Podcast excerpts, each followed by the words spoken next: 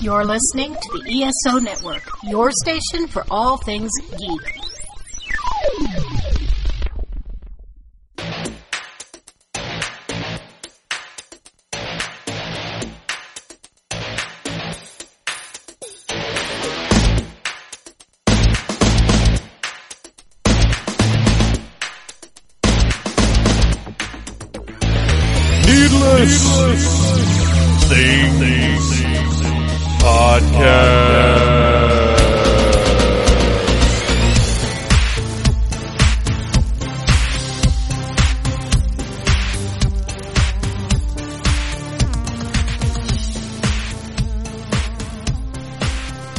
Phantomaniacs, welcome to the Needless Things Podcast. Welcome to 2014. It's a whole new year here on Needless Things, but what does that mean? It means more of the same old, but more of it. 15 podcasts in the can for last year. I aim to do 24 this year. That's right, 2 a month. We'll see how that shakes out. I'm already on a good start with January here because tonight I have the human hand grenade, Danny Only. One of the guys that I was wanting to talk to since before I actually did a podcast. Interesting dude, definitely one of my favorite wrestlers in the indie ranks, a guy that's interesting, a guy that can talk, a guy that can go in the ring, and somebody I've been wanting to interview for a while here. He did one of my 13 questions last year or the year before. I think it was the year before, actually. And I wanted more. I wanted more than just that, which is really how the podcast started in the first place, is I did the 13 questions over and over again. And, it's not the same as having a conversation. So tonight on the Needless Things Podcast, I have a conversation with the human hand grenade, Danny Only. And it's a good one. It's interesting. We talk about wrestling. We talk about the past of wrestling. We talk about current wrestling a little bit. We even get into some conspiracy stuff, some weird political stuff. Yeah, that's right. I don't do politics, and I think I kind of kept my nose clean, so to speak. But we did talk about some weird shit. Talked about 9/11 a little bit. Talked about the Boston bombing a little bit. Heavier stuff than I normally get into, but that's what you got to expect when you've got Danny Only on the mic. You're going to get a little more intense, a little more hardcore stuff than maybe what you bargained for. But we had a great conversation. I'm very excited about it. I'm very excited that I did this. I'm very excited about the rest of 2014 because I'll tell you, this is a hell of a start. And the second Needless Things podcast of 2014 is also going to be pretty powerful, but we'll wait until this one is done to say anything about that. For right now, I want to remind you that you can download the Needless Things podcast on iTunes. You can download it on Stitcher. And part of the ESO Network, which is now on a new website, but it's the same old address, esonetwork.com. Go over there and check out the ESO podcast. Check out Earth Station Who, which I am a co-host of, and we talk about Doctor Who all the time. And, of course, you want to check out needlessthingssite.com. I post 5 days a week, all the business days, because people are only on the Internet when they're at work. Toys, movies, music. I talk about whatever takes my fancy, but it's all dork shit all the time. But anyway, it is time now to sit down and have a word with the human hand grenade, Danny Only.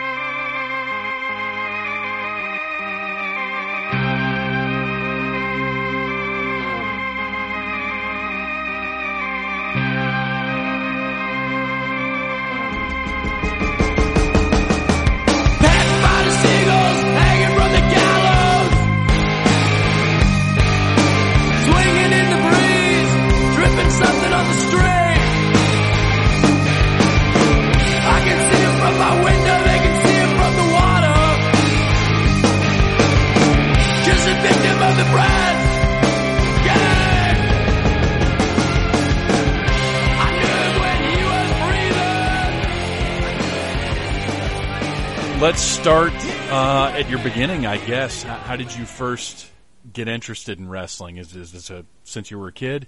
Yeah, man.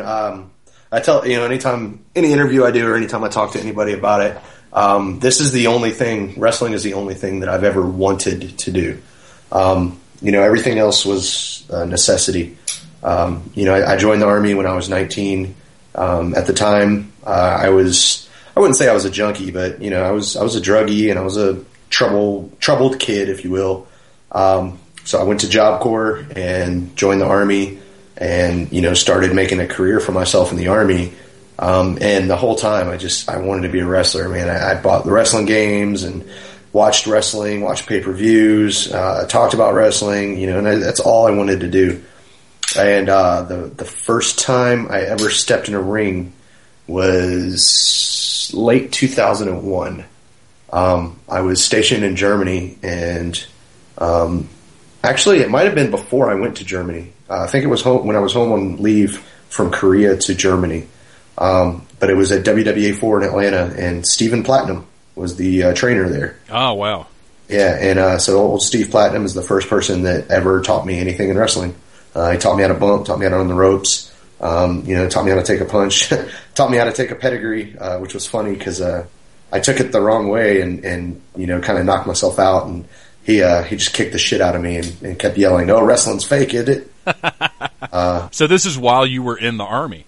Yeah, this was in between. If I'm not mistaken, it's when I was in PCS, which is Permanent Change of Station. Usually people take 30 days of leave in between. And it was in between Korea and Germany. Okay.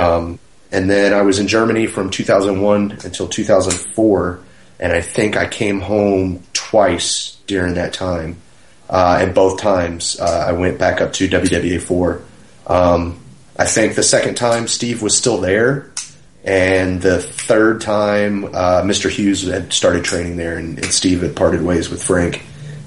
Frank Aldridge, the guy that owns WWA4. I might be a little bit hazy on the details. You know, my drinking is no mystery to people, and we can talk more about that a little bit later. But I definitely know that Steve was the first person that ever showed me anything, and I want to say he was there the second time, and I know Hughes was there the third time. And then 2004, I was stationed in MacDill Air Force Base in Tampa, Florida. And late 2004, I found Buck Quartermain and Steve Madison, and they trained me from there. I think you're maybe how old are you? I think you're a little younger than me. I'm 34. Okay. I'll be 35 in June. So not too much. So when you went in, you had already you watched as a kid, obviously. Yeah. Who were your heroes when you were a kid? When I was a kid, I liked all the good guys. I was a pussy growing up. I mean, there's no other way to put it. My brother was 12 years older than me, and you know, so he joined the Army at 18. So by the time I was 6, he was already gone away in the Army. My dad left when I was 2, so I was raised by my mom, and I was a mama's boy. I was afraid of fighting. I was afraid of getting beat up. I was afraid of bullies. I was a great big pussy, and I didn't like the bad guys in wrestling because they represented everybody that had picked on me and I didn't like. So the good guys, I was a huge fan of Sting growing up. There's actually, I think there's a picture somewhere, my mom might still have it, of when I went to Underground Atlanta. I had Sting's flat top, but you know, I had brown hair. So they spray painted the front of the flat top white and painted my face like Sting. So that was pretty nice. Cool. Yeah, there's a photo somewhere. I'm not sure where. It might have got thrown away. But so Sting, the Road Warriors, big fans of Legion of Doom. They were just really cool. I mean, the shoulder pads, the whole Mad Max thing was really neat. Flyin' Brian Pillman, I really like Flyin' Brian. I remember, you know, a lot of wrestlers play these games where we drive along and we name like the best feuds and you know the best heel and blah blah blah. Yeah, yeah. You know. Anytime we talk about the best feuds, one of my favorite was Sid Vicious and Brian Pillman, just because I thought at the time it was done so well because it was such a literal David and Goliath story. And Pillman, this is before the loose cannon thing. This is when he wore the Bengals, trunks. He was the small guy and he never gave up. And I wanted to be that. I couldn't because I was a pussy, but I really liked that. And my mom had a huge crush on Flyin' Brian growing up. And Great Muta. He was the only bad guy that I liked because he was just so fucking cool, man. You know, there's still, I'm a huge Muta mark. You know, he's definitely number one on my list of all time favorite wrestlers. He was so innovative and new and cool. I mean, that's just cool is the only way I can describe it. To this day, Muta, even like, he's one of those guys that has this gimmick. I mean, he's definitely a gimmick heavy dude, but he's one of the ones that pulls it off regardless of like how you feel about wrestling or how much you think you know about wrestling. Like Muta blurs that line. Like he makes it very easy to get into things. Yeah, I think him and Liger in Japan are that way, and I think the only person that really personifies that here is probably Undertaker. Yeah. Undertaker is, you know, he's the man. And in my opinion, I think in Japan, Muta is the man. I've met a lot, you know, of wrestlers, and I mean, there's obviously a lot of people that I'd love to meet, but every single one of them, I would walk up, shake their hand, say hello. You know, they're people just like me. I don't think I would mark out for anybody except for Muta. I'd absolutely lose my shit if I met Muta. That had to be interesting at first, though, getting into. Like when you started training and started kind of meeting people, and I'm sure there's a progression of, you know, well, here are some other guys that are training. Okay, here are some guys that have been working for a few years. Was there ever a time where you were just kind of still in that, whoa, I'm doing this and I'm meeting these people and this is crazy? Yeah, there was a couple. Rolling around the ring with Tatanka was really cool. He was working on doing a comeback. I think it was in 2004 down in Tampa. But Tatanka, I was amazed at how much taller I was than Tatanka because to me, he always looked so big on TV. And I don't know, let's segue real quick. I don't know, is it just me, but growing up, did the guys in WWF always seem bigger than the guys in WCW? Oh yeah, absolutely. Yeah, I don't know if it was television trickery or camera trickery or what, but they just, the guys in WWF just, and it could be the same guy, it just, to me, it looked like when Ric Flair went back to WCW, he looked smaller. See, I'd always heard that the WCW ring was bigger. I've heard that too, but then I've heard the WWF ring was the same size. They were both 20 foot. Huh. So, yeah, I don't know. I know during interviews and stuff like that, Vince McMahon would do, you know, boxes and stuff like that to make the guys appear taller. But I gotta say it's like camera tricks or something because I always thought the WWF guys were bigger than WCW, even though I knew that to be false. Even looking back on old tapes, they just seem bigger. I don't doubt for a second that Vince McMahon, you know, ever since he first took over, has employed everything at his disposal, whether it was camera trickery or stand on apple crates or whatever the case may be, to make his guys look bigger. Like, yeah. I wouldn't doubt for a second that's like one of the first classes you go to when you go to WWE or WWE production class. Like, yeah. How to frame dudes, you know? Yeah, yeah. But yeah, so meeting Tatanka, I was a head taller than Tatanka, and I'm not really a tall guy. Maybe 6'3" on a good day. But you know that. And then again, there was some really sad things. Meeting Bam Bam Bigelow, because Bigelow was somebody I really liked growing up too. Even though he was a bad guy, he was cool. And meeting Bigelow, you know, Scott Bigelow towards the end was really, really bad off, man. You know, I remember I did a show and I got my head split open and he was in the back and he was so fucked up that he didn't remember what stitches were. He was looking at my head and he was like, "Oh, that's pretty bad. You should go to the hospital and get those, what do they call those, and I said, "Stitches?" He goes, "Yeah, stitches." And I was like, damn, dude. I mean, he was a shell of himself. And I remember I was at work when somebody called me and told me that he died. And, you know, I was just like, man, that's fucking sad. And, you know, Kurt Hennig died when I was in Florida when I was training. And, you know, other guys were telling me they were out with him that night. And he was just rough. You know, so it's kind of sad. But, yeah, overall it was cool. I got to wrestle Jake the Snake in 2002. And I wanted it to be more of a match, but it was just pretty much him giving me a headbutt, split me open, short arm clothesline DDT, And he was so fucked up he didn't even bring the snake with him. Speaking of DDT, one of I have a few Danny Only moments stored up in the times that I had, which I haven't gotten to see as much independent wrestling as I want to see in the past several years. My work schedule's fucked up, and it just I get out when I can get out. But I've got a little cachet of Danny Only moments, and one of my favorites was a match, PCW match at the theater, and I won't say who, but somebody hit a DDT, and maybe about a beat passed, and I hear you screaming, "DDT is a fucking finish! Pin him! Pin him! Get the fuck over there and pin him! DDT's a finish!" And I realized, and the reason I liked that is because, I've having watched wrestling since I was a kid from the outside, I know what I know or whatever, and I've met the guys, and I know enough to be a dude to watch it. But it made me realize, like, gosh, he's right. A DDT is a fucking finish. Like, in when you're watching a match and you see a DDT and they don't even attempt to go for a pin, that's one of those things that takes you out of it. You may not realize it. You may not be conscious of it, but it does. Because when somebody gets dropped on their head, the dude that did it should be like, I'm going to take that opportunity. Yeah, exactly. I mean, they interviewed Jake the Snake, and they asked him, what does DDT stand for? And he said the end. That's it. It's a fucking finish, man. I mean, there's a well-publicized story about him and Ricky Steamboat where Ricky Steamboat wanted him to DDT him on the outside for effect, and Jake was like, I don't want to do it.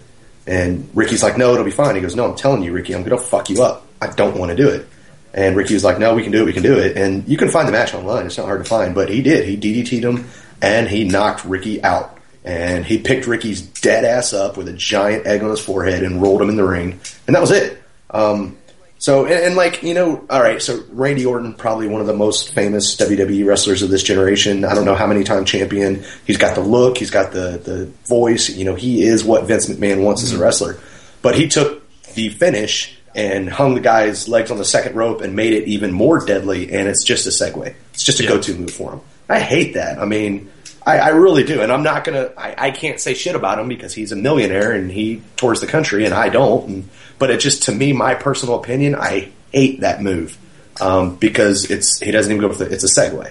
And it's, to me, a DDT is a finish. A pile driver is a finish. We got into this culture, and don't get me wrong, there are times when it is really awesome to watch somebody kick out of 30 finishers.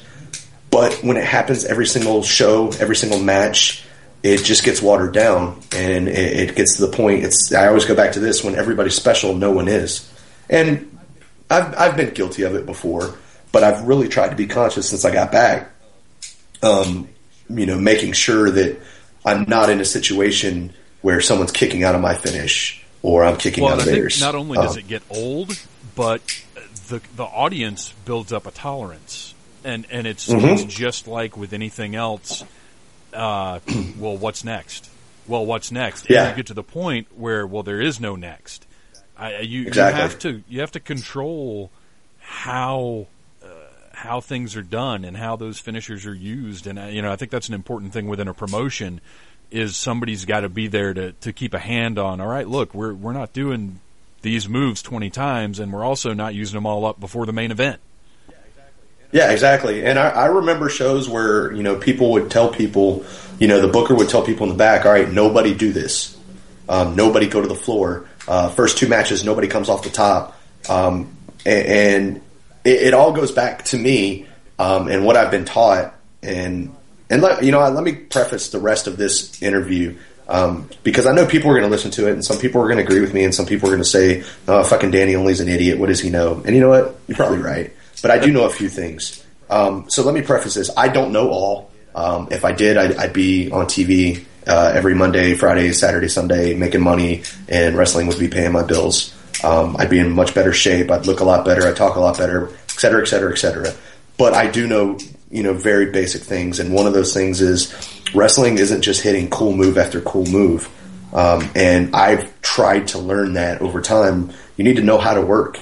You need to know that I don't have to hit a DDT and then when they kick out, pick them up for a brainbuster, and when they kick out, hit them with a power bomb, and then when they kick out, hit them with a tombstone. No, I can do all that and make it last 15 minutes by doing just two moves.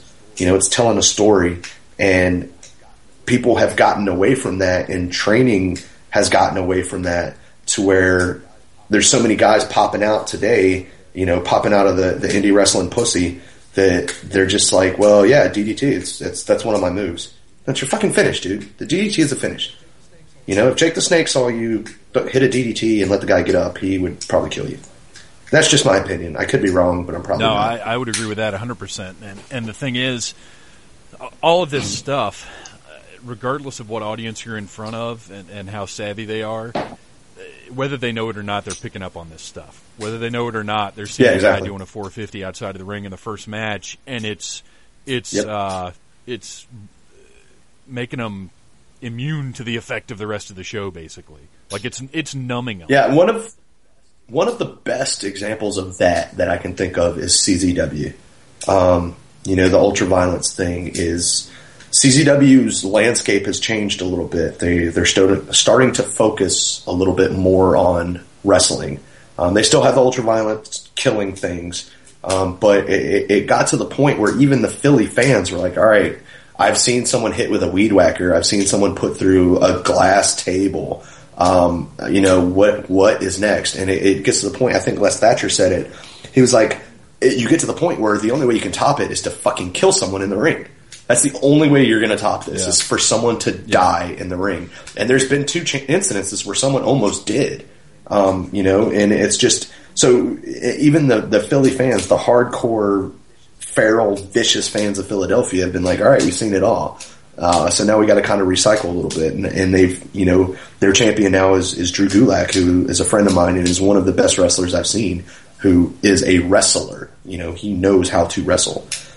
So I think they're, you know, even CZW start to realize that, you know, what next? Well, you got to kind of start over. Well, and I think another thing from an audience perspective, and this is coming into maybe I'm a little bit of a pussy for this, but I see crazy shit, and while I may enjoy the match and I may enjoy seeing the guy do the spin through the air or whatever, I also can't help in the back of my head but thinking, what the fuck did he just do to his career?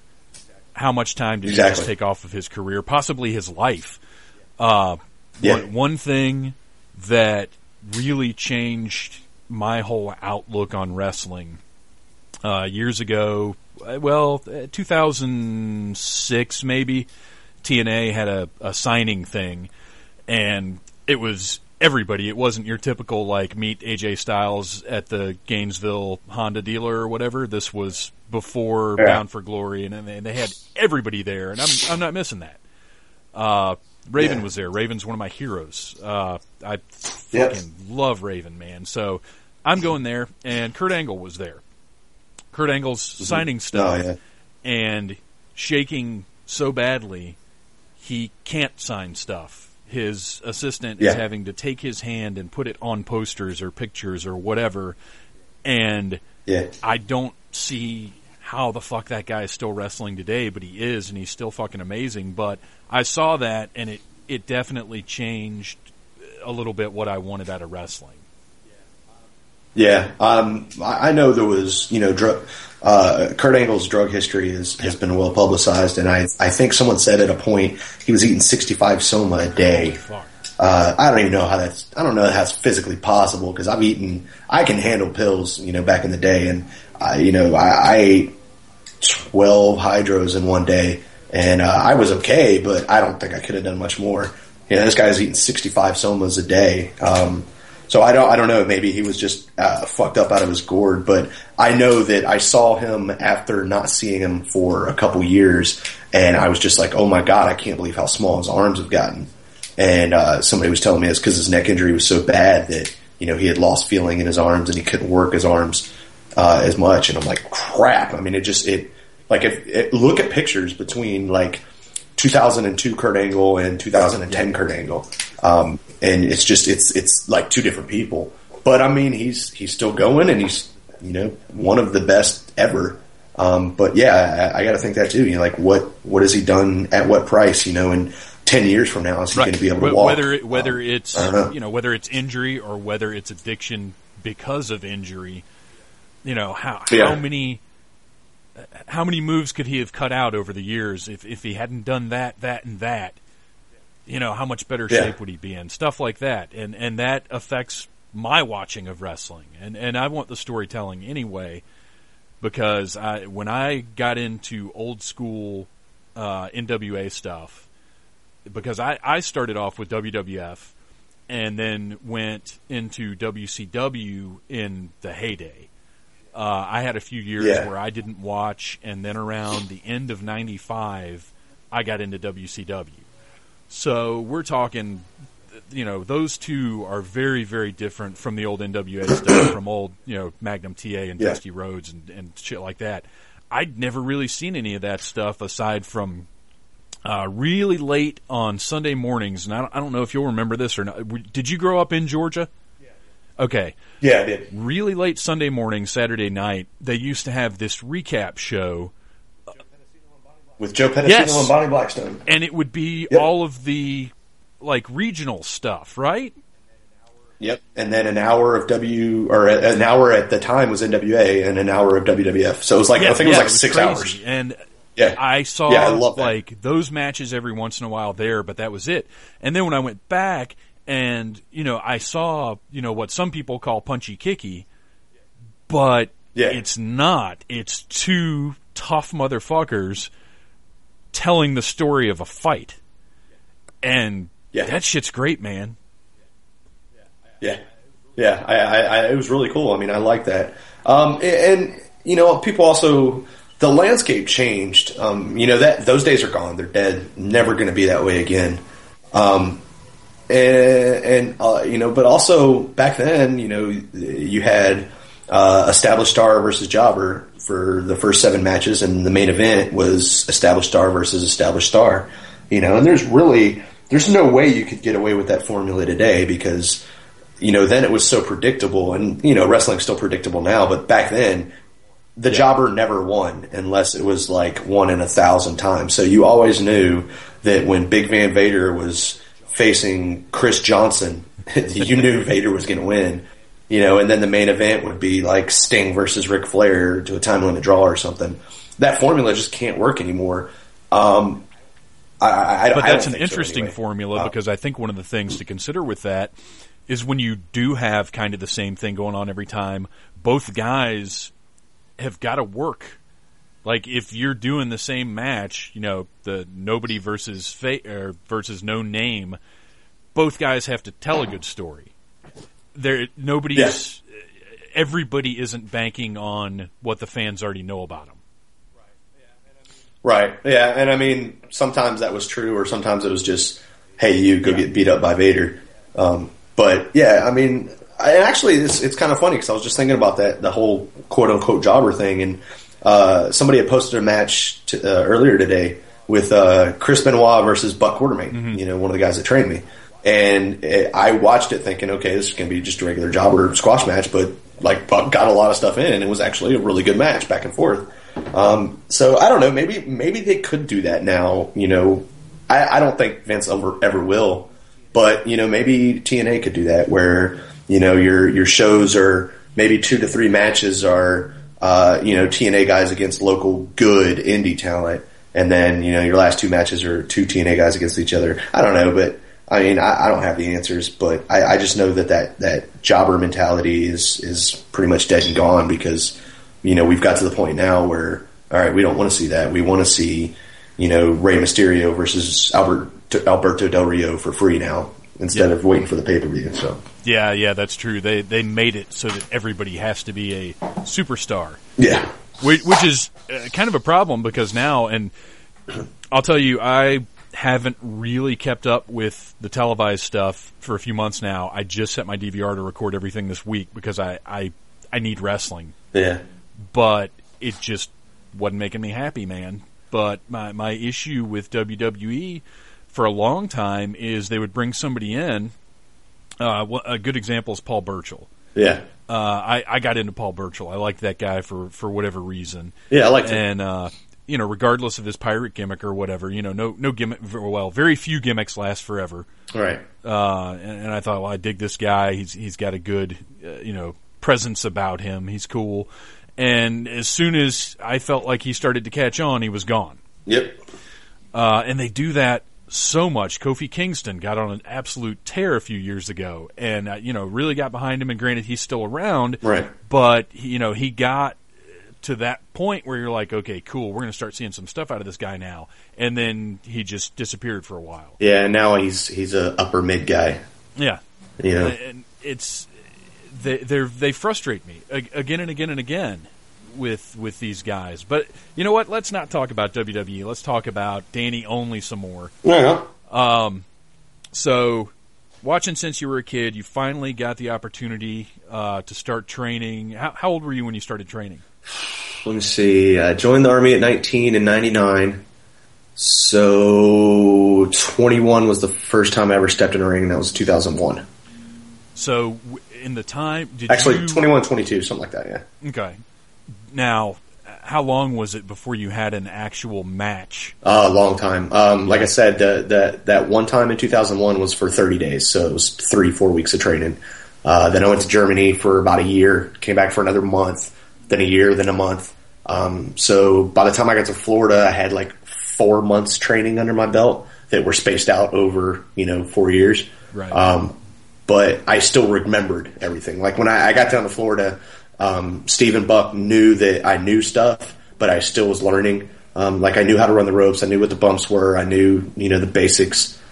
So they just picked up from there. My first match, I want to say, and this is another thing, like I feel bad about this sometimes because I know people that can tell me the day of their first match. I don't remember the day. I don't remember the month. I don't even remember the year. It might have been 2004, might have been 2005. All I remember, it was against the Varsity Kid, one of the many incarnations, and he beat me with a victory roll. But I actually know he beat me with a small package. But yeah, my first match. Let me see. I got to Tampa in July of 04. I met up with them in like September of 04, October, November, December, January. I think March of 05 was my first match, and it was when. Steve Madison at the time had a company called EWE, Elite Wrestling Entertainment, and it was on one of the EWE shows. I remember like Tom Lawlor was there, who, you know, the UFC fighter Tom Lawlor. He used to be an indie wrestler in Florida. He was there.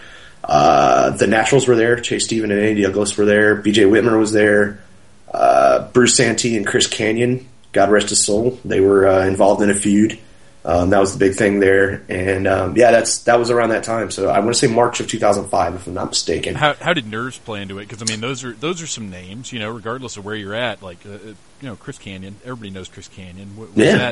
Was it a nervous thing? Like, oh, these guys are here and they're a little bit. I just, you know, people were ribbing me because it's actually funny. I'm wearing the shorts now that I wore in my first match. They're just, you know, basketball shorts, but I had basketball shorts and a cutoff shirt, and somebody came up to me and said, "Hey, Homicide wants his gimmick back." And you know, I didn't have gear. I you know, I was a fucking yard tard at that point, but I was trained, you know. No, you know, I really wasn't nervous meeting those guys because I was, you know, grown. I was 24, 25 years old, and you know, I had a kid and had been in the Army for, you know, 5-6 years, and I was a man, so I mean, I wasn't like nervous around them. Everybody was really cool to me, you know, and that was what I remember a lot is these people didn't know me at all, and nobody was a dick. Everybody was really cool. You know, Chase and Andy were quiet but really nice. BJ Whitmer just sat in the back reading a book, but you know, he was cordial to me. Canyon was really cool to me. You know, everybody was really nice. I was nervous for the match itself just because I didn't know anything. My kid was there, my girlfriend was there, and my best friend was there. So I was nervous, but yeah, I wasn't like a bundle of nerves. I wasn't a mess. I think I handled myself pretty well. It's interesting the kind of rudder that having a kid creates for you because I find since my son was born, like that matters so much that everything else kind of is almost muted. Yeah, it is. It's weird because he, you know, my son lives with his mother. You know, we're divorced, and she lives in Griffin, and I live up in Dacula, so it's an hour and a half away. So I see him, I see him pretty often, but I don't have him around all the time. So it's weird and challenging as a father, because the times that I do have him, it's having to adapt again. Yeah. I don't live my life having to sacrifice everything for him like most people do with their kids. So when I get him, I have to constantly tell myself, that he comes first. And I try to do the best I can. Sometimes I make bad choices, but, I think overall I do well. And it's also just the fact that I want him to really dig his dad. It's like when he sees me wrestle, I want him to be like, yeah, that's my dad, and I guess I don't want to fuck it up in front of him. Yeah. Yeah. So, he goes to a lot of the shows that I'm at and gets to sit in the crowd and watch, and he'll be out running and playing around until my match, and he'll watch me and then he'll play around some more. But, having a kid is different than, a lot of people, think. It's amazing how it changes your perspective in a way that maybe before you had a kid, you wouldn't have thought would be good. Yeah. But it turns out it is. It turns out it's amazing, actually. Yeah. Because I don't sweat shit, man. Unless it's something that affects my ability, to be with him or take care of him or whatever, it just doesn't matter. Yeah. It was doing the MCW, the Monstrosity Championship Wrestling shows at Six Flags that we did. Yeah. I was stoked about that and all, but all I really cared about is the one I knew he was coming to. Right. Like, that was it. I just wanted him to see Daddy in the ring. It was awesome. I had a great time, but the one he came to was the one that was important. Yeah, that's the one that meant the most. So, spent some time in the how long was it before, or have you even to this day been able to wrestle as much as you want to wrestle? Like, were able to really devote as much time to it as you wanted to? No. The closest I've come was, the past few years of living up here. The job I had before I went to Afghanistan, it was real easy for me to take time off, and leave early if I wanted to.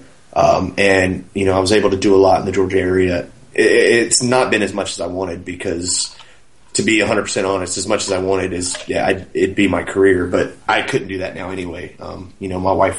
I have a wife, and, she wouldn't be too keen on the idea of me be gone 6 days a week.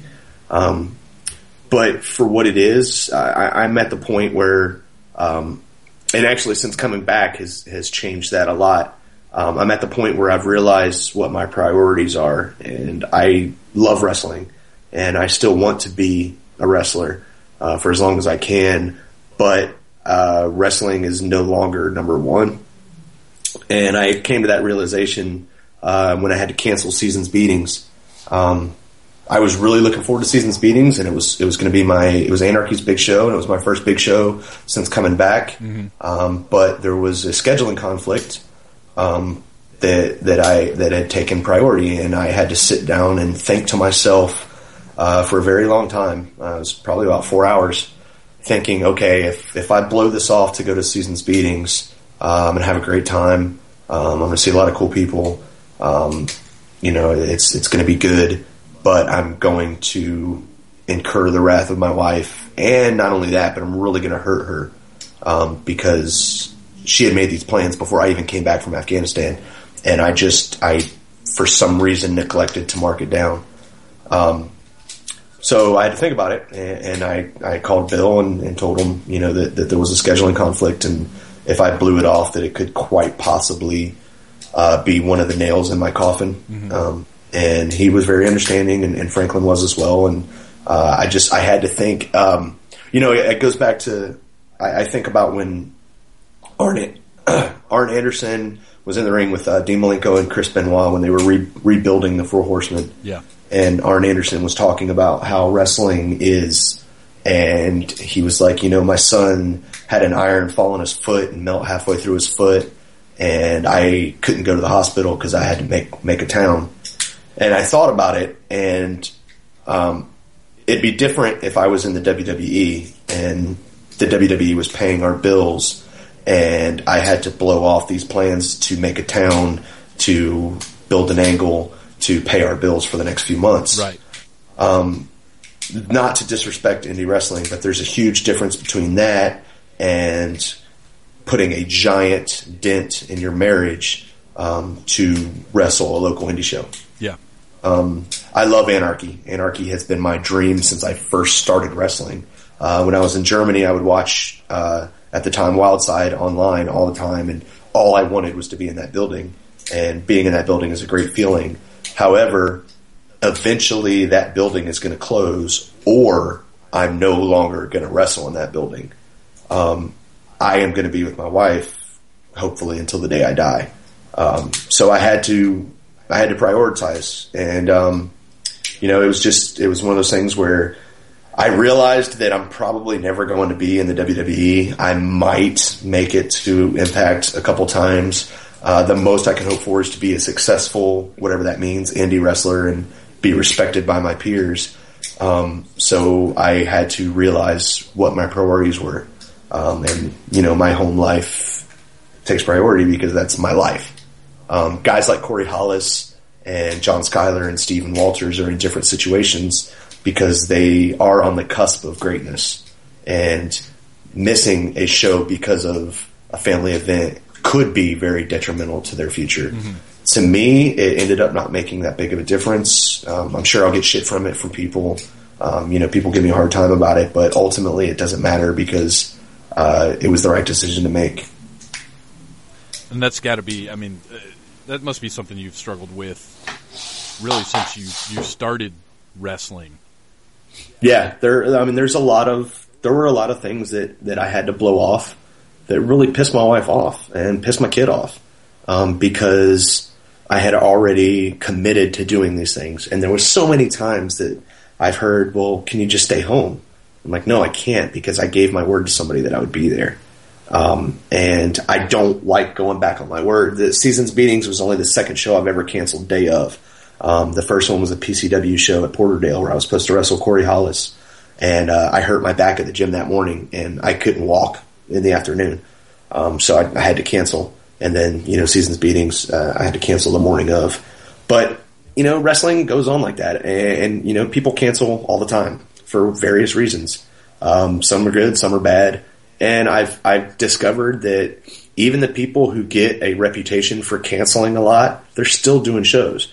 I'm not saying I'm going to get that reputation, but I am taking a very, very active role in my scheduling and making sure that me and my wife, if we have things planned, those things take priority. And if someone asks me if I can work, no, I've got this going on, I can't be there. Because... It's life. Life is important. Wrestling is important too, but life is more important. I love wrestling, but it's not my life. Wrestling for whatever, good, bad, or indifferent. A lot of people say that wrestling is their life, and if it's not, you should get out, blah, blah, whatever. But I had to reprioritize and take an honest account, what I was doing. Well, I don't think you can look at anything and say all in or not. I think, particularly once you hit 30, yeah, you have to be able to say, I can give this much of myself to this much of myself to this. I don't think there are a lot of people out there who can genuinely say, I'm full bore ahead in this one thing, whether it's a career or a hobby or whatever it may be, and really genuinely mean it. I think that's crazy. And it's interesting because I look back on my life and I think, well, I've always heard things like have a fallback. And I hear have a fallback, and I've always believed, whatever, fallbacks are for pussies. Yeah. If you've got a fallback, that means you're not devoted to what you're doing. But, now I kind of feel like, no, you need to have a fallback, because you may try as hard as you possibly can to do something. That doesn't mean you're going to succeed. Yeah, exactly. Even pro sports players, the wise old sports players will tell the young ones, finish your fucking school, get your degree, get your education, because even if you do make it to the NFL, your knees ain't going to last more than 20 years. Right. So after that, if you're not very good with your money, you need to have a fallback plan. Well, and they may not last 20. They may last a year. Exactly. You don't know what the fuck's going to happen out there on the field. Exactly. And, so you have to have a fallback plan for anything that you do. And that's what I did. I think a lot of times how different my life would be if I would have gone to a wrestling school instead of going to Job Corps. And to be honest, I would not be in the situation I'm in now. I wouldn't have the house I would have. I wouldn't have the cars I have. I wouldn't have my son. I wouldn't have my career. I wouldn't have the salary I have now if I would have made that decision. Would I have done more in wrestling? Absolutely. Mm-hmm. But I'm not willing to trade that. You know, I'm not willing to trade a chance of getting a tour of Japan 2 or 3 times to living in, you know, a one-bedroom apartment. I'm not willing to trade what I have now for that. You know? Well, and that's the thing is when you have, you know, a marketable skill like that, then you do have something. Whereas wrestling, you may be the best wrestler in the world, but if you don't have a certain amount of luck in your path, yeah, it doesn't matter for shit. Exactly. Especially now. Like, I mean, we were talking about the jobber days, and, you know, back then guys could make a career as a jobber. You can't anymore. You know, there's no territories anymore. There's one big company. There's another company that's kind of close to it. And if you're not in one of those, and I think, well, I mean, what is the active roster in WWE? 60, 85 people, if that. You know, so if you're not one of those guys, your chances of getting WWE are slimmer than getting in the NFL. Yeah. You know, so if you're not one of those guys, you're not going to make a living off wrestling. That's very lucrative. I mean, there's guys out there who do make a living off wrestling on the indie level, but they're few and far between. Now, we've talked a little bit about, since you came back, and I know this has been, you've probably talked this to death now, but you've been gone, for almost 2 years, right? No, I left in September of 2012. So I was gone about 14, 15 months. Okay. And, you were in Afghanistan? Yeah. And you left because? Okay. So, the company called Beyond Wrestling that has actually caught fire over the past few years. They had an event in Cleveland, Ohio, that was a co-head event with, I think it was St. Louis Anarchy, or I think it was St. Louis Anarchy, and it was called Double Trouble. And I was in a 4-way match with myself and Strychnine, the Hate Junkies, Matthew Justice, and Pit Boss against Eric Corvus and Johnny Mangway, and I can't remember the other two guys' names. But they were Beyond Wrestling regulars. We had the match and finished the match, and then after the show, Eric Corvus was out front talking to all the fans and, you know, asking them how the show went and all that, and I attacked him and tried to stab him in the neck with a corkscrew. And he filed charges, and there was paperwork from the Cuyahoga County Courthouse in Cleveland, Ohio, that was a subpoena, or a summons, if you will, for my appearance for, it was assault with a deadly weapon, assault, battery, I think that was it. Now, is this an instance of it's a wrestling show and what the fuck are you doing filing anything about that, or what? That's what I thought. You know, the video was online, and, you know, there was a scuffle between me and Corvus, and then Johnny Mangway and Drew Gulak, Strychnine, Pit Boss, a couple other people were involved. You know, there was a big scuffle and everything, and then, you know, we took off, and to me it was one of these things where, like, you know, why did you have to go to Johnny Law? You know, why couldn't you handle it, you know, in the ring, or why couldn't you come fight me like a man? His defense is, well, why couldn't you fight me like a man? You had to try to stab me, and then you ran. I'm like, well, I ran because, you know, you were trying to get me arrested. So... yeah, I guess it was one of those things. I don't know what the statute of limitations is now, but you know, I figured a year was long enough to let the heat die down, and I don't have to worry about any bail bondsmen trying to collect on me. It's not that big of a deal anymore. You know, it was assault. You know, it wasn't like I tried to kill him, because I even told him I wasn't trying to kill him. I just wanted to hurt him a little bit. Sure, but you know, yeah, I guess I don't know. I guess the heat kind of died down a little bit, so I came home. And before you got back, you were starting, I noticed in the social media, to sort of make a statement, and I wasn't sure if, because I hadn't seen a whole lot of political stuff out of you previously, and I wasn't sure if it was sort of a preparation for a comeback, or if you had just seen some things over there that had really made you decide you needed to talk about some stuff. Kind of 50-50. I knew that I grew up a lot while I was over there. You know, I was over there, and for all intents and purposes, I was over there alone. I didn't have any of my friends from here over there. My wife, kid, obviously weren't there, so I was there alone. And I did a lot of growing up. You know, I had a lot of people message me, and some said some nice things, and some said some harsh things to me. And it just made me, you know, kind of grow up a little bit, look at the world around us. And I started realizing that we as a culture, I am embarrassed. I really am. You know, I looked at other cultures around the world, and, you know, I met with a lot of people, people from India, people from Pakistan, people from Uzbekistan. I met people who literally lived in a village where they had to walk a mile to go get water to drink. And I thought about America and all these freedoms that we take for granted, and there's nothing wrong with that. You know, there's nothing wrong with having an iPad, and there's nothing wrong with having an iPhone. But what pisses me off is we literally have all this information and all this knowledge literally at our fingertips. Pretty much everybody in the United States has a smartphone.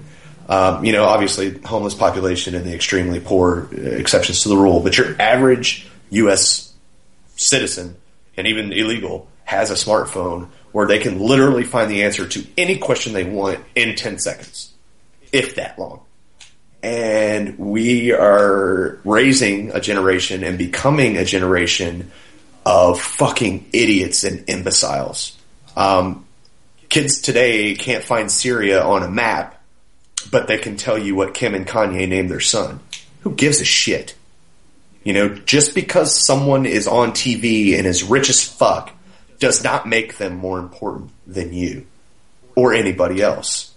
But people are slowly making that statement false because they are becoming just idiots. And I'm not the smartest person in the world. There's a lot of political speak that I just don't understand. People can ask me, like, what's your take on Obamacare? And I really don't know which side is right. You know, there's people saying that it's the best thing ever. There's people saying that it's socialist medicine. I know it's not socialist medicine because other countries have socialist medicine and it works out great for them. But I know enough to know something's wrong, you know, and like in Eminem's song Berserk, or is it Rap God? He says, my question is, are you stupid asses smart enough to know that you're stupid, or something like that? He's like, are you smart enough to know that you're stupid? And I am smart enough to know that I'm fucking stupid, that I've got so much to learn. But I have a genuine concern for it. You know, I see, I might not know the answers, but I know the questions that need to be asked. And my views and my opinions on a lot of things have changed. You know, I try to post it once a month, but on the Human Hand Grenade Danny Only Facebook page, which is www.facebook.com/humanhandgrenade. I try to post it once a month. It's that three to 6 minute clip from the newsroom, where they say, why is America the greatest country in the world? And then he says, it's not. Yeah. It used to be, but it's not. You know, we're 40th in literacy, 15th in math, et cetera, et cetera.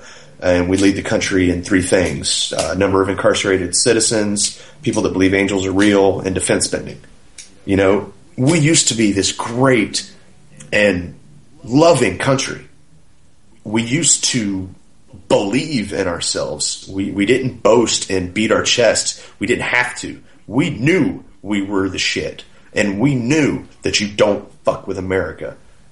And we knew that we would help you out if we could. We used to be proud and strong and smart, and we've just devolved into this generation of idiots. Well, I think it's not even so much, you know, there's definitely a level of idiocy there, but I think a lack of desire, a lack of motivation. Yeah, because that's a huge thing. That's a huge thing about it, you know. And Benjamin Franklin spoke about, you know, essentially about welfare. And he said that he observed civilizations where things were handed out to them, and poverty reigned supreme because nobody wanted to work harder because they had everything handed to them. He said, but in contrast to that, in civilizations where no one was given anything, where it was literally fight or die, people, you know, they drove on and they rose up and they became prosperous and wealthy because they knew that they had to do it or that was it. You know, I think about my grandfather. My grandfather worked 65 hours a week in a steel mill in Pittsburgh, Pennsylvania, to put food on the table for my mom and her two sisters and one fetal alcohol syndrome brother and mother. And my granddad was a drunken alcoholic, womanizing ass, you know, and that's terrible. But he worked his ass off because he had to. Because if he didn't, his family didn't eat and they died. Mm-hmm. And now there are places around the world or around the country where it's literally more advantageous to not work and to suck the tit of the government than it is to go get a minimum wage job. And it all starts, you know, it all starts in the crib. It all starts in the cradle, you know, where if you're not teaching your children that they need to get educated and they need to know more, not even necessarily a public school education, because we recently took my son out of public school because I think public school is a fucking joke. Yeah. You know, it's not about education. It's about indoctrination, and it's about checking the block. So, you know, hopefully next year we can get him enrolled in a private school and he'll be better off. But, you know, even still, if you're kid is in public school, he needs to strive, and he or she needs to educate themselves and have a trade or a skill or something of benefit, because if not, then you get a whole new generation who's regulated to working at Walmart or McDonald's for the rest of their life, and then they're pissed because they're not making $15 an hour, and then they go on strike, and then the economy bolts, you know, just look, I don't know enough about economics to explain to you exactly how it's going to work, but I just know that people are now getting handouts to the point where why even work when the government will give me all this? Well, and there's so many lies at play, because there's the college lie, which is you need to go to college for 4 years and learn to get a degree, to sit at a desk. And you know what? Sitting at a desk is not producing anything. You need to learn how to produce something. You need to learn how to make something, how to contribute to something. And that doesn't take college. That takes learning a trade, learning a skill. It takes desire, it takes dedication, it takes creativity, it takes the want to do something. And you know, that's that loss of desire, which is also why nobody's informed, is because nobody is, you know, as you said, we have access to all the news in the world. Any piece of information we might want is there. Yeah. And people don't go for it. They're spoon-fed whatever comes out of the TV, whatever comes out of the radio. Whether and I'm not talking sides here. Fox, CNN, all of them are bullshit. But people just sit there and get fed whichever side's hate they prefer the taste of. Yeah, it's all a steady appetite or a steady meal of bullshit. I mean, just I hardly listen to major media news anymore. You know, I find articles online. You read the Drudge Report. You know, even BBC is crooked. You know, BBC reported that World Trade Center 7 fell 20 minutes before it actually fell.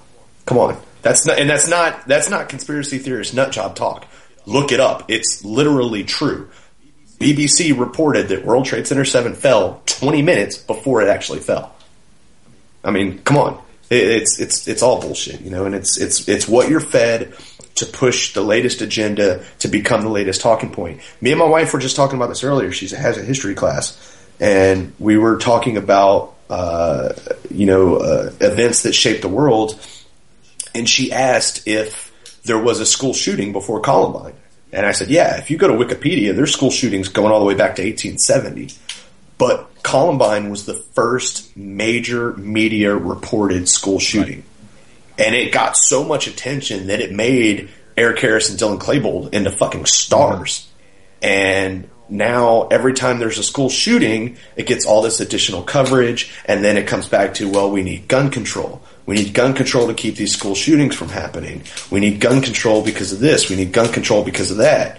And, you know, even Janet Reno said that, you know, waiting lists are the first step, registration's the second step. The ultimate goal is complete prohibition. You know, it's not a mystery that the government at work right now wants to take guns away from us, period. And when I was in Afghanistan, I worked with a lot of guys from the UK and a lot of guys from Australia, and all of them said, don't let them take your guns, man. Mm-hmm. Just don't let them do it. And, you know, we're in a country also where if you talk about things like that, you're a conspiracy theorist nut job, because that would never happen to us. You know, you're just being crazy. Our government would never take our guns so that they could rule us under, you know, martial law. Don't be ridiculous. This is 2014. You're being ridiculous. But what they don't think about is if you look back at the Boston bombing, for a very brief period of time, martial law was enacted in Boston, and the SWAT team was going door to door, snatching people out of their homes, performing illegal searches and seizures of their homes to find this kid, you know, who had detonated a bomb. You know, and there's people who say that it was an inside job. There's people that say that the CIA was involved. I don't know. I'm not going to speculate on that. I do know that what we are told is not the truth. And if it is, it's the shell of the truth. But I did see the footage of the SWAT team literally pulling people out of their house, banging on their doors, telling them to come out with their hands up, pulling them out of their house to do a search, to do a door-by-door search, just to find one kid. Now, what's going to happen if, say, the president says, okay, you know, I've enacted this law that says that there can be no more semi-automatic weapons in circulation. You have 30 days to turn them in. And then people don't turn them in. And then the police go door-to-door confiscating guns. People say that can't happen, but during Hurricane Katrina in New Orleans, the National Guard was going door-to-door taking weapons away from U.S. citizens. They were literally taking them away, saying, you have to give us your guns, period. The only people that can have guns right now are the police, the military. Why the fuck the police and the military are the only ones that can have it? Because that kid is a 19, 20, 25-year-old kid in a uniform being told to do what he's being told to do. He's no different than anybody else. So why does he have the right to have a weapon? And you don't have a right to protect yourself from him. You know, it's just, it gets deep and it gets crazy, and and what I talk about is just the tip of the iceberg, you know, and there's guys like Alex Jones who, I think Alex Jones talks about a lot of good things, but honestly, he can come off as a fucking kook sometimes. He really can. But then again, there's guys who are on the total opposite side of that spectrum who honestly believe the 9/11 Commission.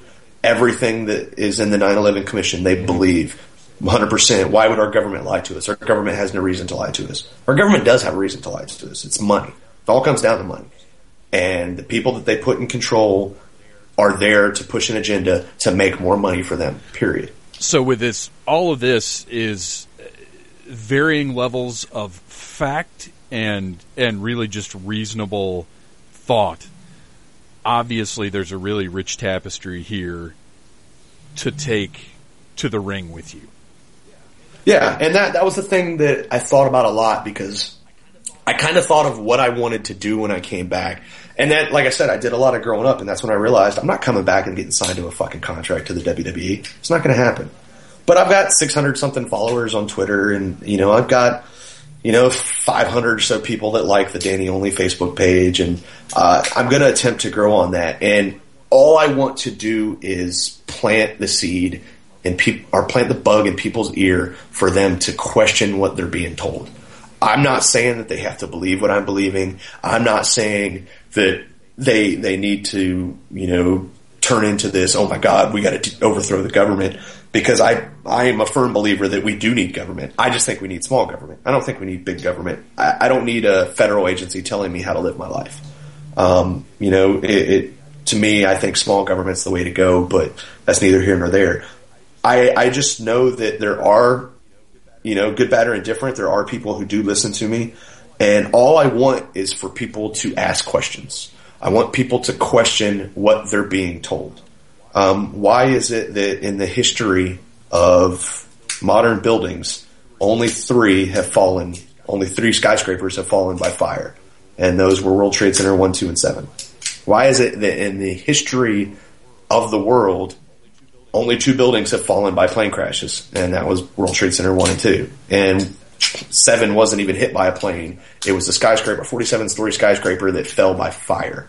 Come on. Really? Why is that? The 9/11 Commission didn't even talk about World Trade Center 7. And I don't want to keep touching on 9/11, but that's just, to me, that's the biggest example of it.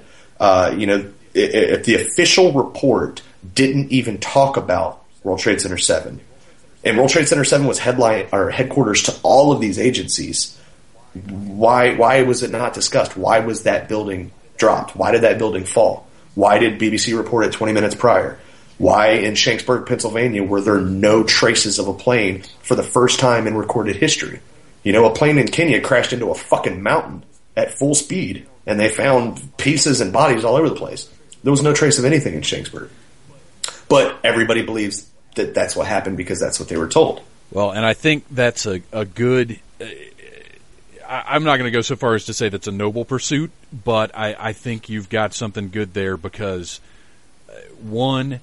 if you do get people to think and you do get people to seek out information and question things, I think that's nothing but a good thing. And two, just for yourself, it's a hook, man. If you can, you know, people have varying degrees of willingness to go down that rabbit hole. But I think that's something that's, it is going to make people think regardless of whether it's about you being a kook or whether it's about, my gosh, there is more out there. I do need to seek out more fact than what I'm fed by what we have available to us here.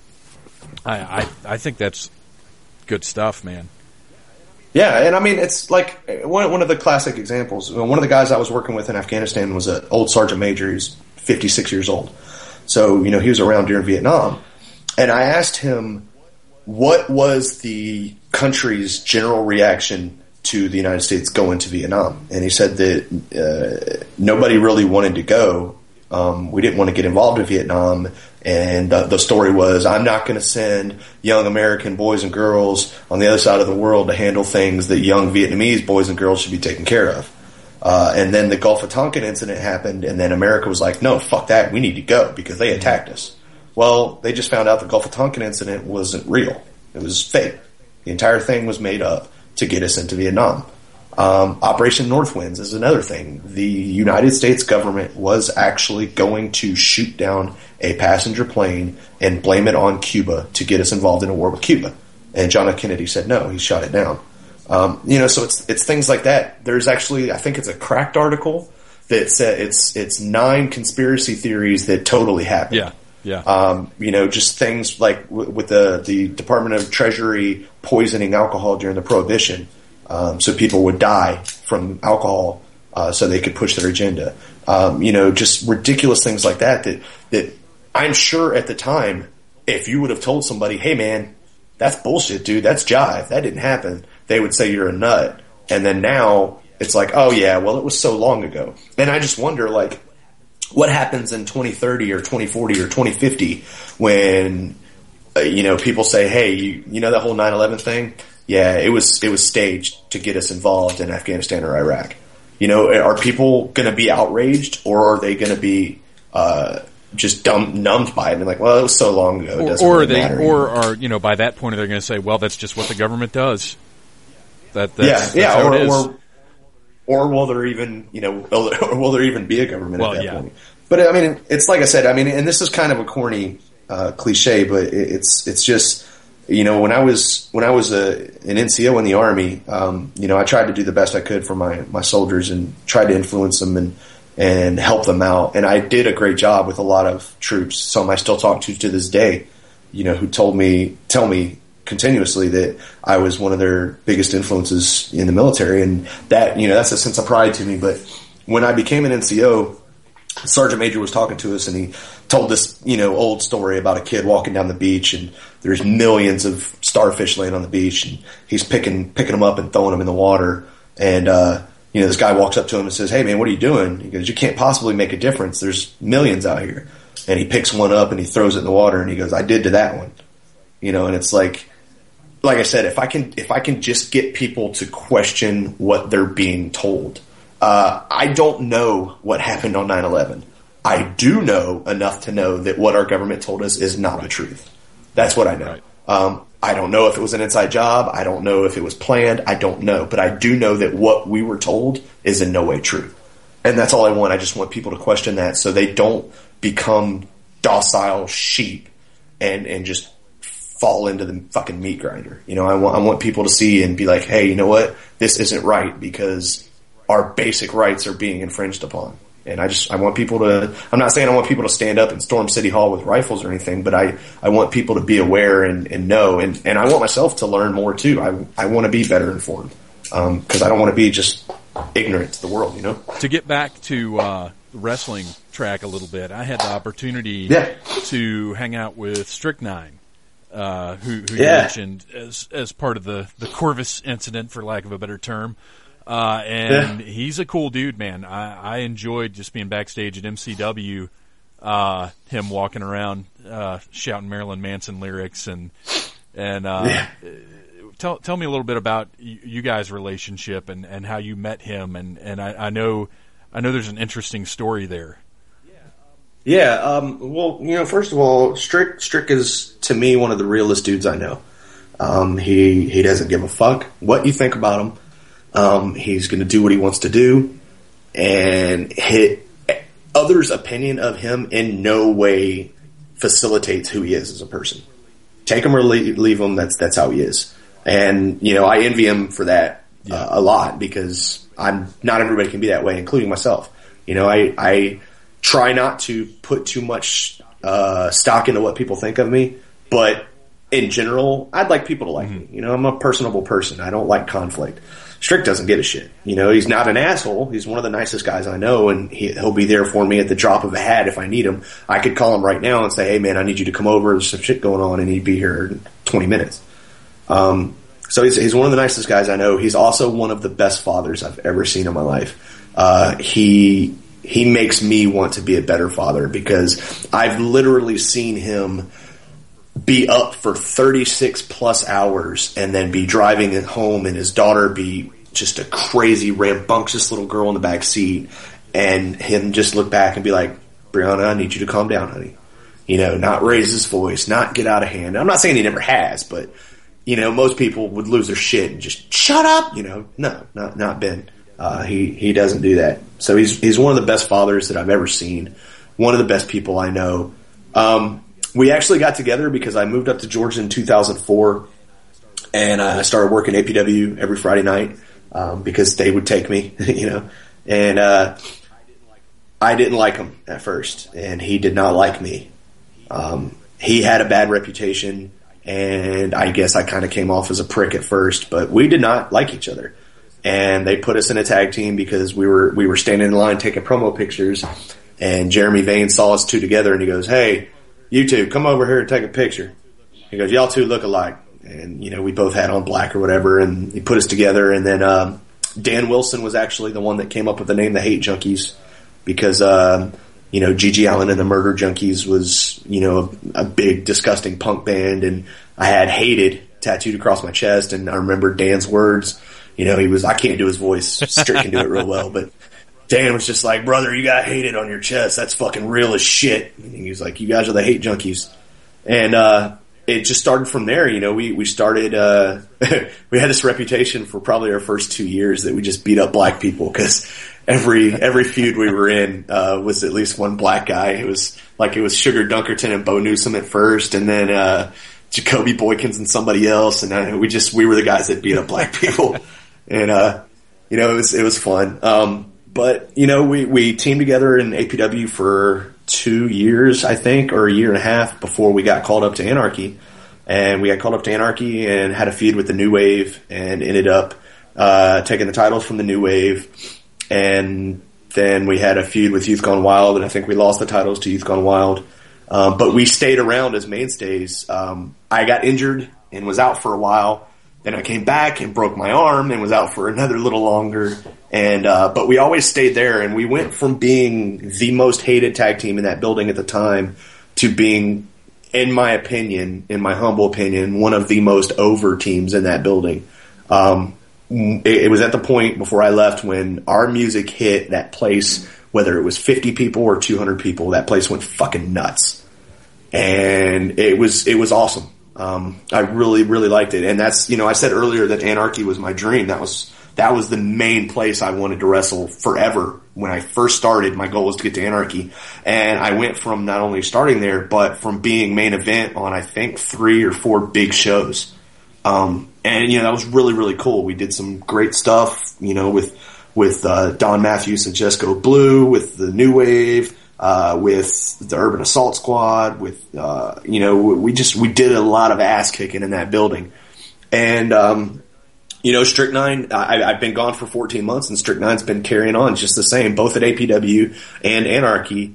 You know, and we had a discussion at APW. I came back, and we had a match, and then he addressed the crowd, and he said, well, I guess the Hate Junkies are back, and tag teams better be careful. And I said, no, hold on. You know, I just let him know. I said, hey, a couple years ago, you know, I went my way. You went yours. You said you wanted to pursue singles gold in APW, and I let you do that. And I came back and helped you when you needed. But you did a good job, and now I want to do that, you know, and I wanted to take singles gold on my own. So APW were not the Hate Junkies at APW. Yeah, there's no bad blood there or anything. It's just he's doing his thing, I'm doing mine. And we still got each other's back if needed. And then, you know, at Anarchy, you know, we're still doing the tag thing there. And actually, on the 11th, we were facing the team of Hot Commodity with Tommy Pinarelli and CD Suave. And, I kind of feel bad for them because they're the first team that's going to get the Hate Junkies in the ring in, over 16 months, because I actually was taken out of Anarchy in July of 2012 in a Hangman's match with the Urban Assault Squad. So I hadn't been in Anarchy since July. And when I was at Anarchy December 14th, it was against Tommy Pinarelli, and it didn't work out very good for him.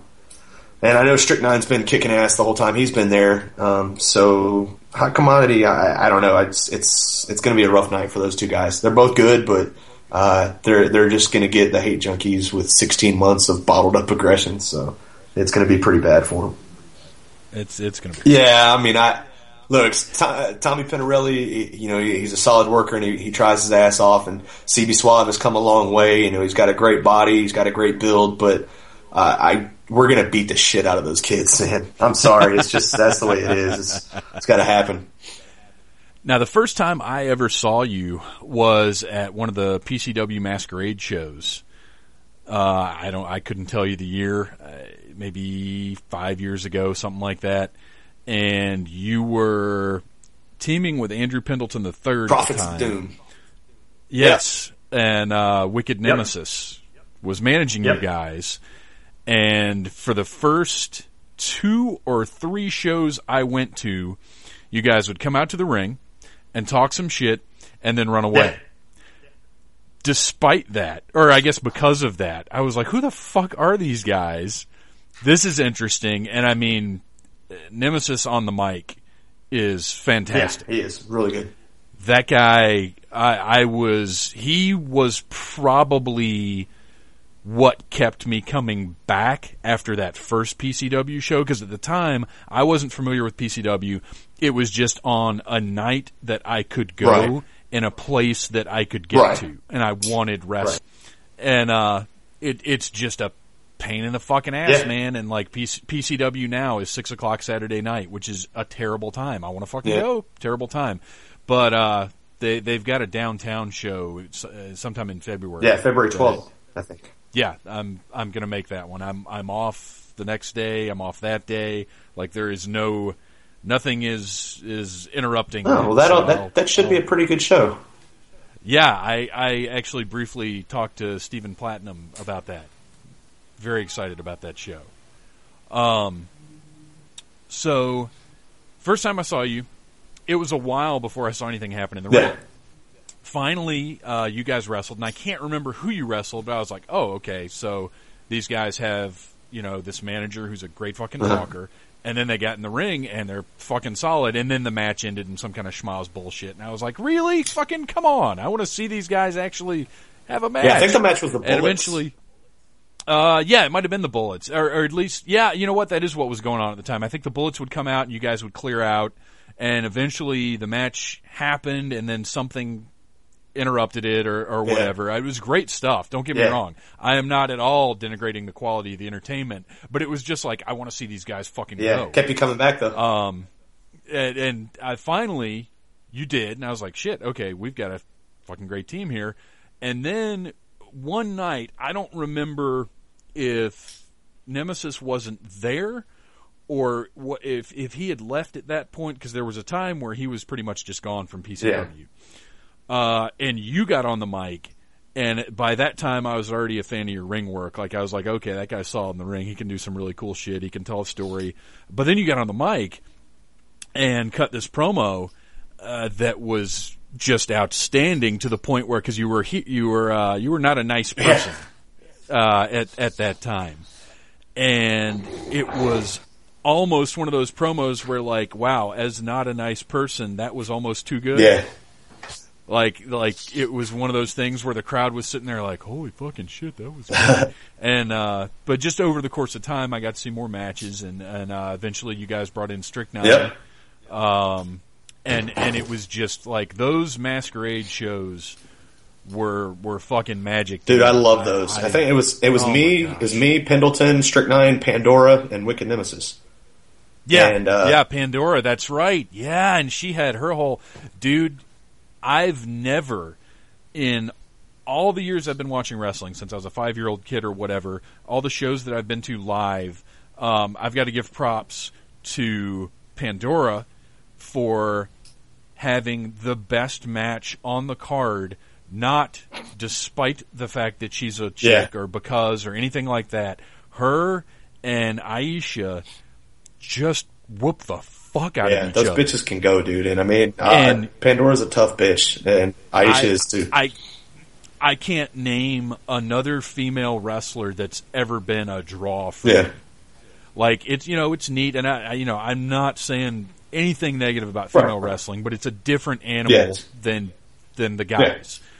You know, there's different aspects of that, but dude, to see Pandora on the card is to go, I want to fucking see her. She can go, and Nina stepped up a lot too. Her and Nina Monet are working on a lot in UIW, and you know, Nina stepped up a lot too, but yeah, Pandora she can go. I mean, you know, people can say whatever they will. I mean, people are going to have good and bad opinions about everybody, but all that aside, I mean, she can go, and she did a lot of good stuff with Aisha.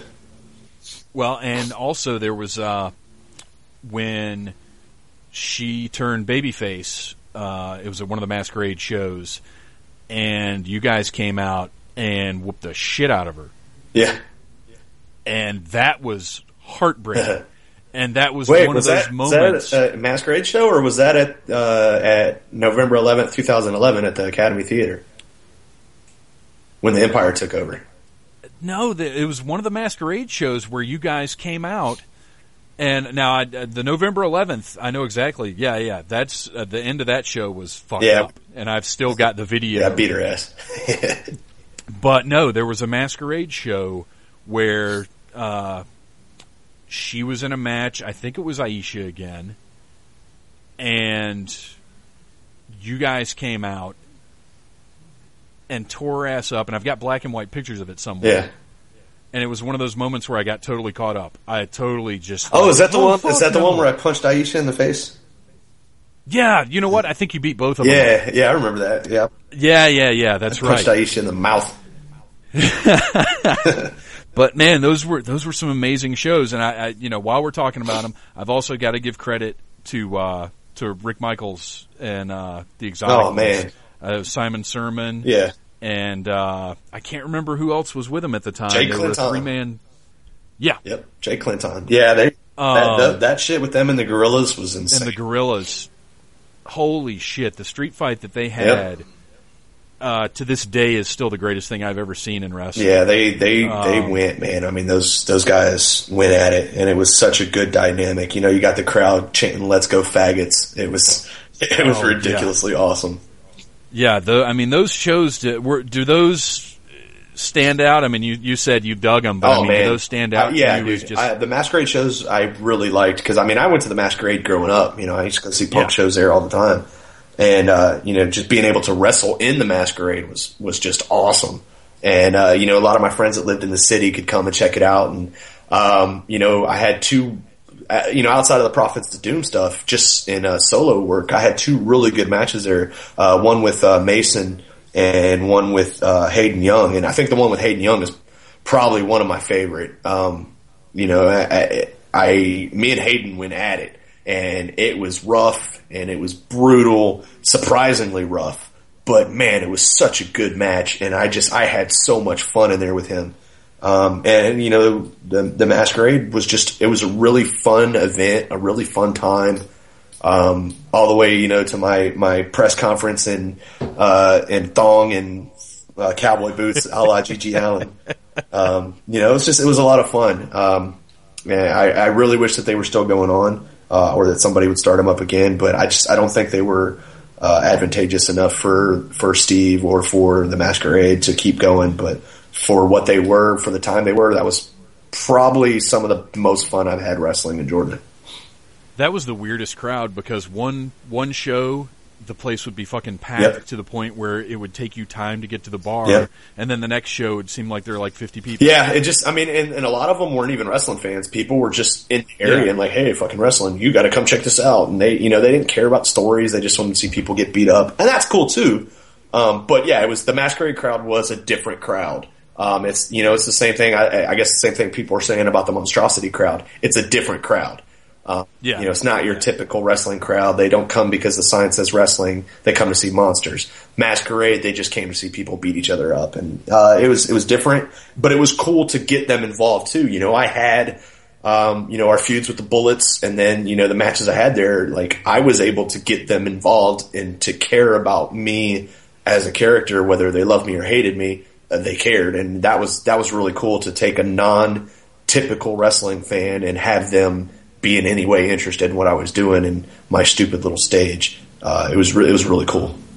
Well, and that had to be, for all of you guys, that had to be a great learning experience dealing with a different crowd. Like, yeah, that. Absolutely. You can't rest on your laurels. Like, your smart wrestling crowds will shit on boring stuff, but they're still going to be involved. If you can take a group of people who don't give a fuck about wrestling and make them care about the match, and I'm not saying that I made everybody, but there were definitely people who would come up to me afterwards and be like, man, that was pretty awesome. So that was cool. That was definitely a learning experience, and a lot of fun to do, man. Yeah, it was interesting for me, because I'm not going to say I had ever been uninterested in indie wrestling, but it just, I'd been to shows where it was guys in indie pants, yeah, or, sweatpants or whatever. Yeah. And it's just like, what the fuck are these guys doing here? And those shows opened my eyes a lot. It's funny, because a few years before that first PCW show that I went to there, another wrestling company that I cannot remember the name of, did a wrestling show at the Masquerade. It was mostly black guys, and Urban Wrestling Federation. Yeah, yeah. Yeah. I heard about that. They kind of had a thing going for a while, and then it fizzled out, and I don't know. They put on a fun show, but yeah, I don't think it ever did another one at the Masquerade. No, they had a couple pay-per-view shows and stuff like that, but it didn't take off. So yeah, I was expecting kind of more of the same from the PCW show, and when I went, it was what Steven Platinum does. Yeah, and he knows wrestling, it's funny to think that the biggest complaint I've heard about him is, oh, I hate over-the-air commentary. That's all people can really say, because the shows are solid, the booking is solid, the stories are good, it makes people care. And crowds may be up, crowds may be down, but his booking makes people give a shit about the product. And he takes people that people wouldn't think he could do anything with and books them tremendously. I have no problem in saying that as a singles competitor, he booked me better than anybody ever. And I'm really thankful for that. He was really a big part of that. But it's like I said, it's funny that whenever the detractors, all they say is, "Oh, I hate over-the-air commentary." I'm like, "Well, okay, well that's all you got to say about it." Then he's obviously doing something right. So it's interesting, because I still to this day, my first experience with seeing wrestling with no commentary was going to a Nitro in 97 or something. I don't know, whatever. Yeah. And being there live and not thinking about the fact that we wouldn't have the commentary. Right. And it was fucking weird, man. And it didn't feel right to me. And for whatever reason, because my parents were, I'm not going to say they were anti-wrestling, but they were definitely not down with me watching wrestling. Yeah. So I didn't go to shows as a kid. I didn't ever get to see it live until, I was able to take myself to go see it. Right. And that was bizarre to me. So I actually have an appreciation for when there is commentary like that. And it's jarring to me when there isn't. Like I all the PCW shows, obviously. Yeah. Get, commentary in one form or another. Right. But then going and seeing Chikara, with which this was awesome. I took my son to see Chikara. It was his first wrestling show experience. Yeah. And it was awesome, but there was no commentary. Yeah. And it was fucking weird again. Yeah. It's so I don't know where I feel about it. I get people that don't like it, because I understand maybe you want to watch the matches, maybe you want to think your own thoughts about the matches or whatever. But for me, I like it, as long as they're talented. Right, yeah. That's the thing. The biggest complaint people had is they're like, well, if you're doing over-the-air commentary and you're like, oh, so-and-so's sneaking up behind him, why wouldn't he just turn around? Well, I think that was something that Steve was big on, is commentate on the match, talk about the match and what happened, not what is happening. Yeah. Yeah. So, don't be out there saying, oh shit, Shane Marks is coming up behind Mason. That's fucking stupid. Everybody can see that. Yeah. But if Mason gets him locked in the Occam's razor, then you could be like, he's got him in the Occam's razor, So, nobody's going to like everything. So it's whatever. But it works for him, and he's been doing it for years, and it's going to keep going, and people who don't like it can go somewhere else. Now, what was your first meeting with him? With Steve Platinum? Yeah. Well, like I said, the first time I ever stepped in the ring, he was the first person to ever train me. How did you get hooked up with him? Like, how did you end up? Oh, you mean as far as situation? You mean? Hold on, I'm sorry. You said how did I get hooked up in the training situation? Yeah, yeah. When I was in Germany, or getting ready to come home, I was looking up wrestling schools, and if you look up wrestling school Atlanta, the first one that pops up is WWA4, and my brother-in-law was already going there. And I went there one day and talked to Frank Aldridge and paid the money and met Steve, and Steve was the trainer, and he took us through, drills and stuff. And, that was it. That's the first time I met him. And then I can't remember how I met him or how I crossed paths with him again. I know he was doing shows for a while at, some club, it wasn't Dad's Garage. It was after Dad's Garage, but it was some club in Atlanta. Was it like the dance club or whatever downtown somewhere? Yeah, something like that. Yeah, I can't remember what it's called. I know what you're talking about. And it was me and Drew, actually, against the Washington Bullets, against a very young and green Washington Bullets. I think we just contacted Steve, and I asked Steve. It might have been MySpace. It might have been Facebook. I'm not sure. But I just said, hey, man, you got an opening? And he was like, yeah, come down here and do this show, and you'll be working these guys. And, we worked the Bullets, and we had a really good match, I thought. And,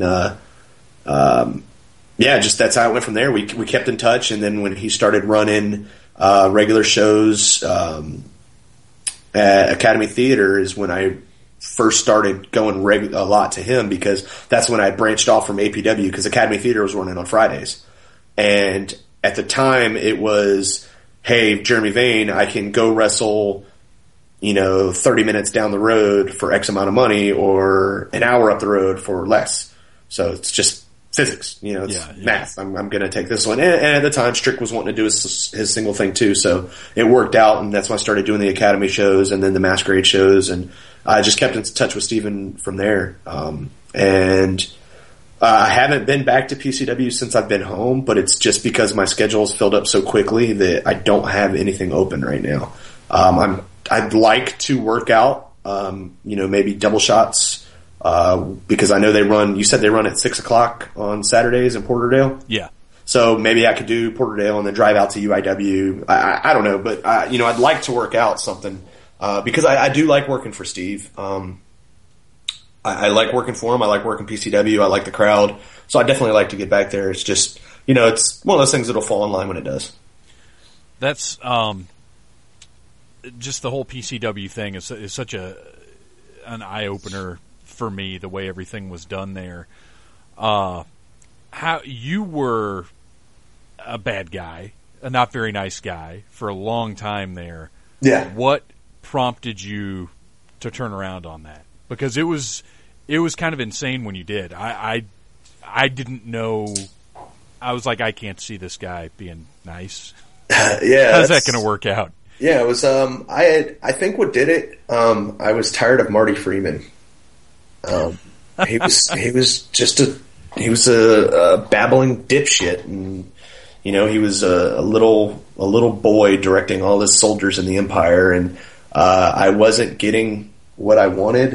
You know, the Empire cost me a match after match after match. I had a match with Phantom that went really well, and the Empire cost me the finish. And I lost the match, and then I was told, you know, it's okay, we got you, just do what you're told. And after the match with Phantom, the one I lost, I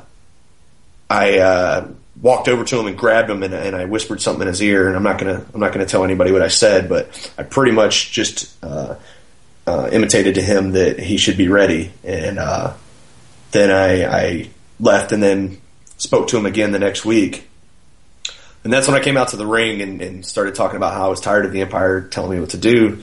And it pretty much came down to, I'm a grown-ass man, and I don't like people telling me what to do, especially when I don't agree with what they're telling me to do. You know, there's a way to get me to do what you want, and it's usually by wanting what I want. So me and Phantom were in the ring, and Marty came out and tried to smooth the piece out, and he pretty much told me, just go in the back and calm down. And That's when Phantom hit him with the mist, and I tore his head off with a lariat. And that's when I told the Empire that I was done being their little soldier, their linchpin, as Steve Madison or Steve Platinum used to call me, the linchpin of the Empire. I was tired of being a linchpin. I was tired of being their do boy. Now, what's in your head when you're going out for a match or when you're going to a show? There's got to be a little bit of a difference whether you're going out there as a fan favorite or not. But I mean, you've got to have generally the same preparedness. How do you mentally prepare yourself for going out there and not only having the responsibility to entertain people, but also having to go out there, watch out for your opponent, but put on an amazing match? And I mean, that's a lot of stuff to contain. Yeah, I mean, it is a lot to process. You know, on the way to the building, I'm thinking about, you know, what's going on. I'm thinking about what the end goal is, what's going to happen after this show, what story am I going to try to tell. And honestly, a lot of it is, what is the booker going to let me do? Because, you know, there are times where I get a lot of input on like, hey, can I do this, this, and this? But there's a lot more times where it's, you're going to go do this, period. Mm-hmm. So it's thinking, do I even think of this new idea just to have it kiboshed when I get there? You know, and Steve was really good on that. Steve, I can tell you probably two ideas that I went to Steve with that he said, no, I don't want to do that. Everything else, he was like, I love it, do it. And it worked out and made really, really cool stuff. There's other people who, when I give them ideas, they're just like, just leave me alone. So I've told those people, I'm not giving you any ideas anymore. If you want something from me, solicitate me for an idea. If not, I'm just going to keep my mouth shut and do what you tell me to. And then they're like, oh, well, you got to be that way. I'm like, look, dude, when I give you shit, you shut me down. So if you want something from me, ask me. If not, I'm just going to show up and do what you want me to do, then go home. Yeah. Should be easy. Yeah. So, you know, a lot on the way there, I'm wondering what's going to happen, what I'm going to do, what story we're going to tell. And then, you know, the few minutes before we go out there, I'm going over the major points in my head. I try not to call a whole match. I don't like to, because if you call a whole match and you go out there and the crowd shits on the first step, you've still got to do step 2, 3, and 4, because that's all you know. Mm-hmm. I like to just establish big points, you know, big changing points in the match, and then fill in the blanks when we get out there. And then I right before, you know, when my music hits, I kind of zone out and I go in a trance, and I think of who I want to be in front of those people.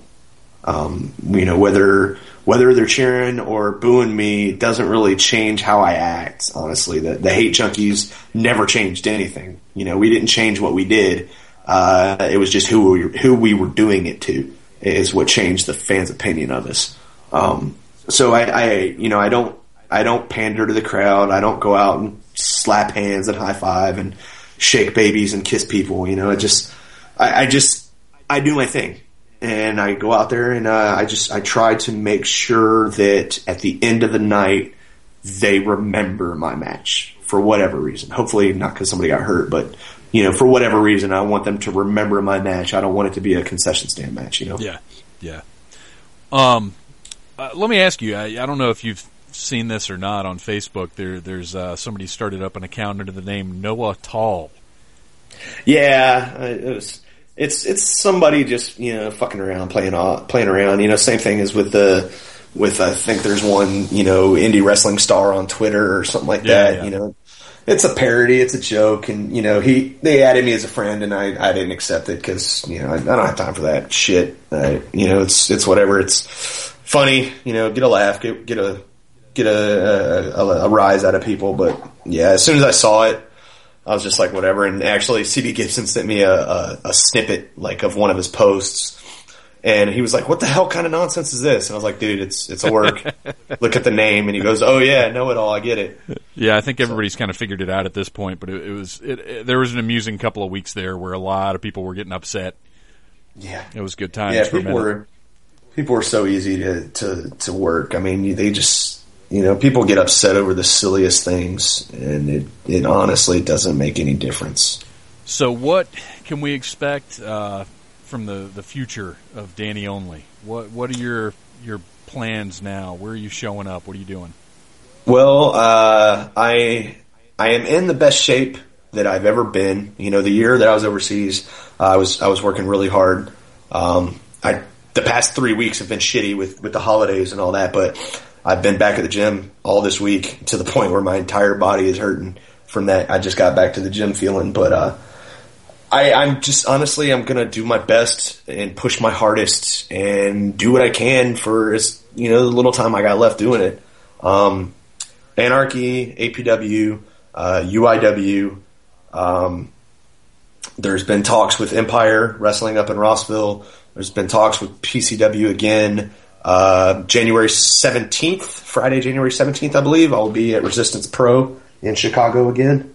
It'll be really good to get back to those guys because the Resistance Pro, those guys have been like family to me since I've been gone. Both Gabriel and Jacques Barron, you know, kept in touch with me while I was gone, and it really meant a lot for them to, you know, check on me and make sure I was doing all right, and, you know, just to hear them say, hey, man, we can't wait to get home, and you know, so that'll be cool, to get back there. Beyond Wrestling, I'm not exactly sure when, but I am welcome back to Beyond with open arms, despite what happened there. You know, I guess they see something in me, so Beyond will also be on the schedule. And pretty much, you know, just trying to get out there where I can. There's places I'd like to go, PWX in the Carolinas, Pro Wrestling Ego. I'd like to get out to the Midwest, you know, I just want to work. I want to get my name out there. I want to wrestle, and I want, at the end of the day, I want people to say that, yeah, Danny Only was a good kid. He was a good wrestler, and he benefited wrestling. I want to be known as more of a benefit than a detriment to wrestling. Well, I think you're in a good spot for that. I hope so. From my perspective, I can definitely say that. Where can we follow you online? Well, like I said earlier, facebook.com/humanhandgrenade for the Danny Only Facebook page. It's not as constantly updated as it was, but once I get back to work and I'm in front of a computer more, it'll be more regularly updated. Twitter @DannyOnly, DANYONLY. That I try to update, you know, more frequently. I still need to get my schedule updated. But for the most part, it's, you know, APW on Friday, Anarchy on Saturday, or UIW on Saturday. But even then, I mean, you shouldn't go anywhere just to see me. You know, you should support indie wrestling. So I guess maybe that's why I haven't been as big on putting my schedule up there. Maybe I should. I don't know. No, you definitely should, because that's how it works, man. You find one guy that you're like, I like that guy. Where's he showing up? And then you go wherever he's showing up, and you're like, oh, I like this other guy here too. And then this other guy. Man, maybe you're right. I mean, maybe that's right, so. Definitely put it out there, man. I know there's also, like I said, there's guys that can tell you the first match they ever had, and there's guys that can tell you every single match they've had, where it was at, who it was against, what the finish was, and whether they won or lost. I couldn't even tell you how many matches I've had in my life. Maybe 500, maybe, I don't know.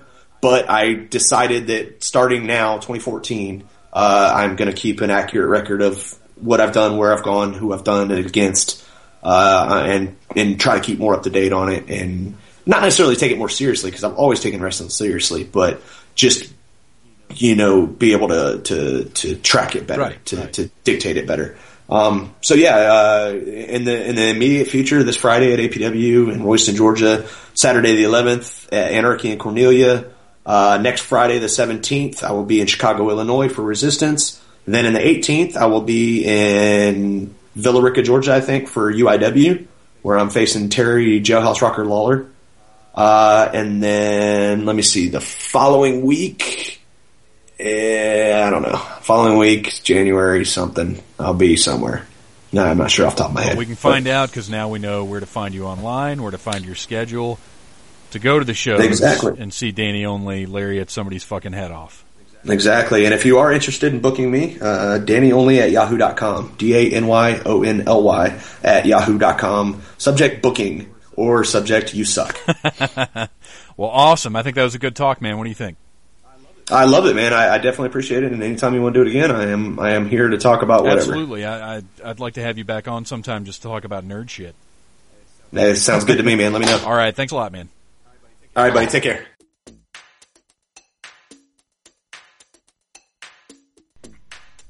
And there you have it. The Human Hand Grenade, Danny Only.